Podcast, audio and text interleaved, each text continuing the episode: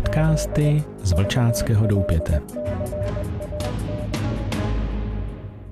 Další pokračování na dobrodružné cestě scoutingem. Odkrývání historie, listování minulostí, hledání smyslu a podstaty scoutingu.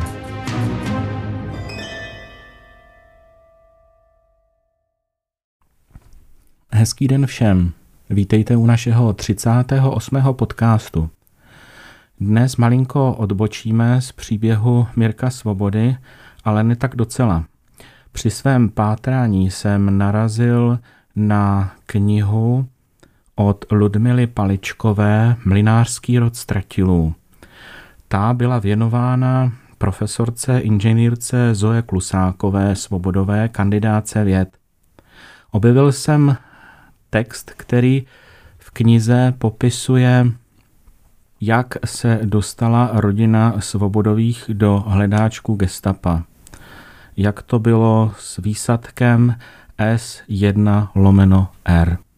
U obce Dřínov na Kroměřížsku byl 10.9.1941 Sověty vysazen desant S pomlčka 1 lomeno R organizovaný československou vojenskou misí v Sovětském svazu a pověřen spravodajskými, spojovacími a sabotážními úkoly.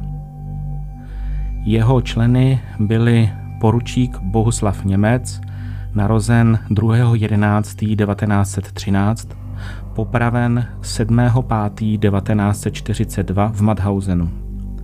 Účetní Jan Kasík, narozen 16.6.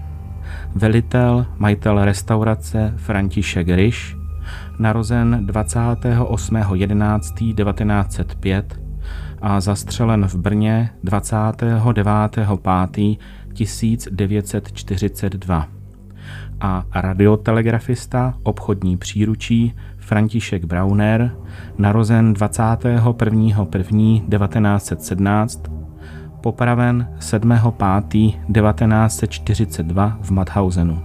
Sabotážní a spravodajskou činnost měla skupina rozvíjet po celé Moravě.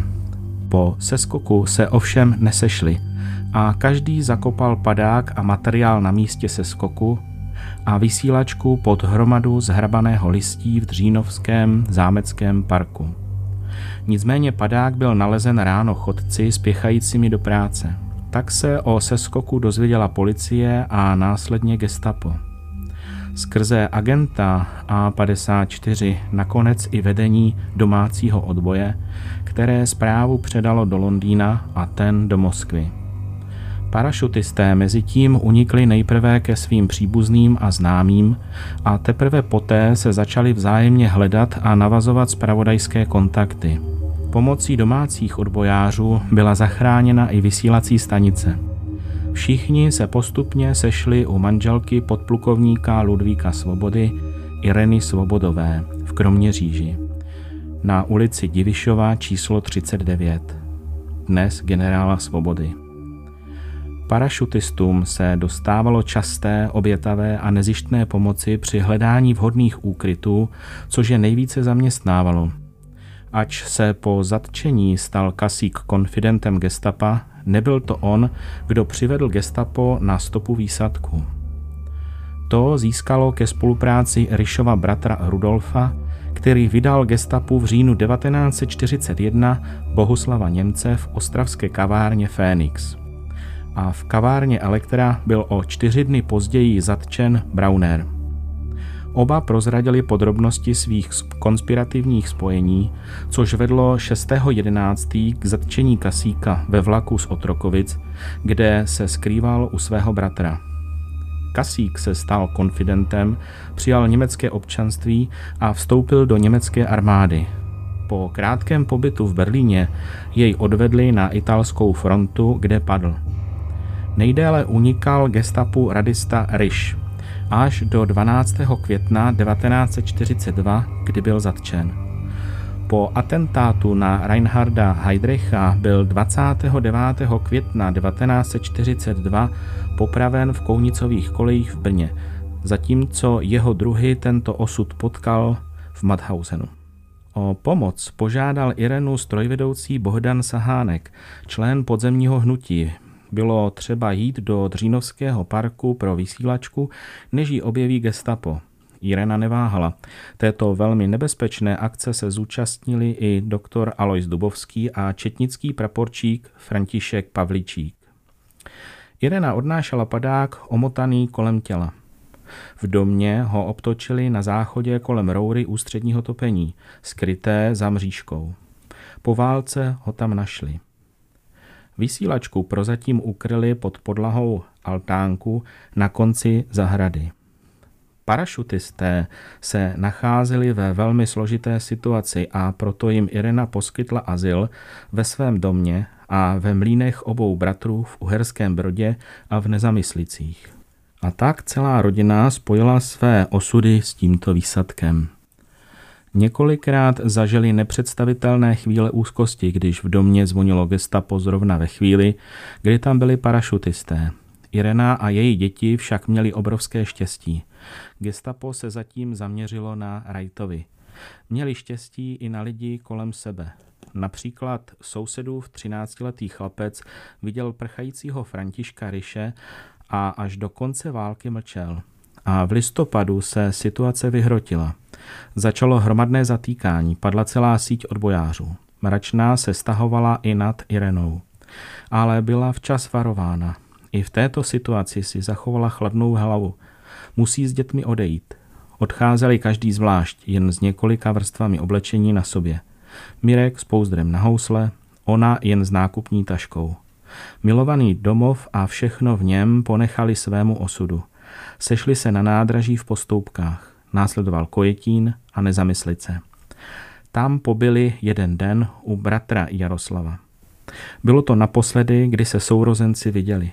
Poté odjeli do Hroznatína k mamince Ludvíka Svobody a k jeho sourozencům Františka Nejedlého a sestry Marie Hladké. Irena odjela hledat pomoc a úkryt v Praze. Vrátila se ale velmi zklamaná. A říká, v tu chvíli se mi zdála česká a moravská země klecí, kde je vidět ze všech stran.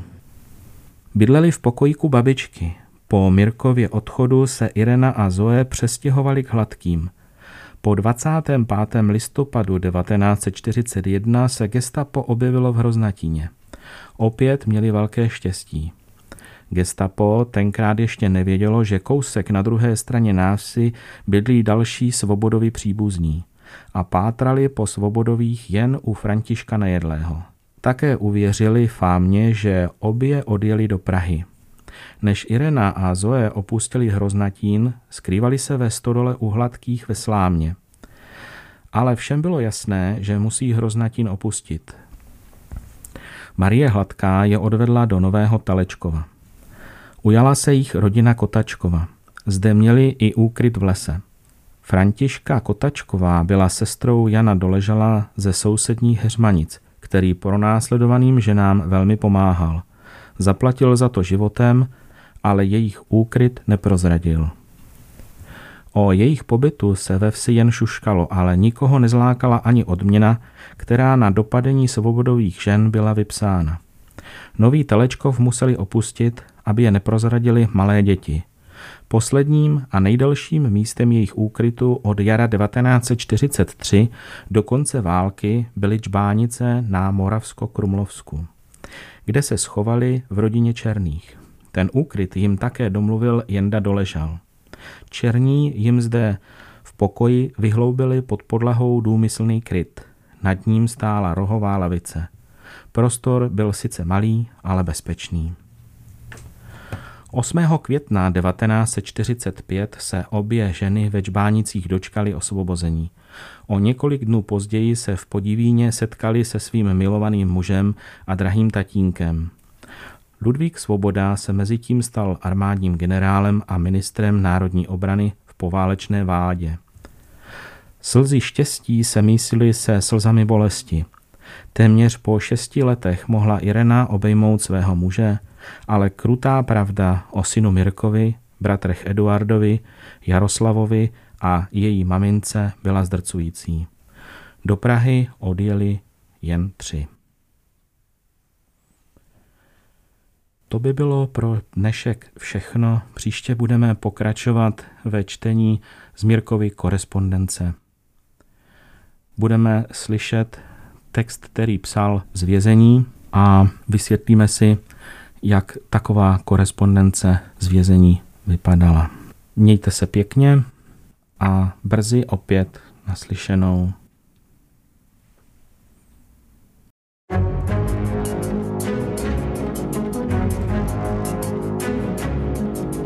Podcasty z Vlčáckého doupěte.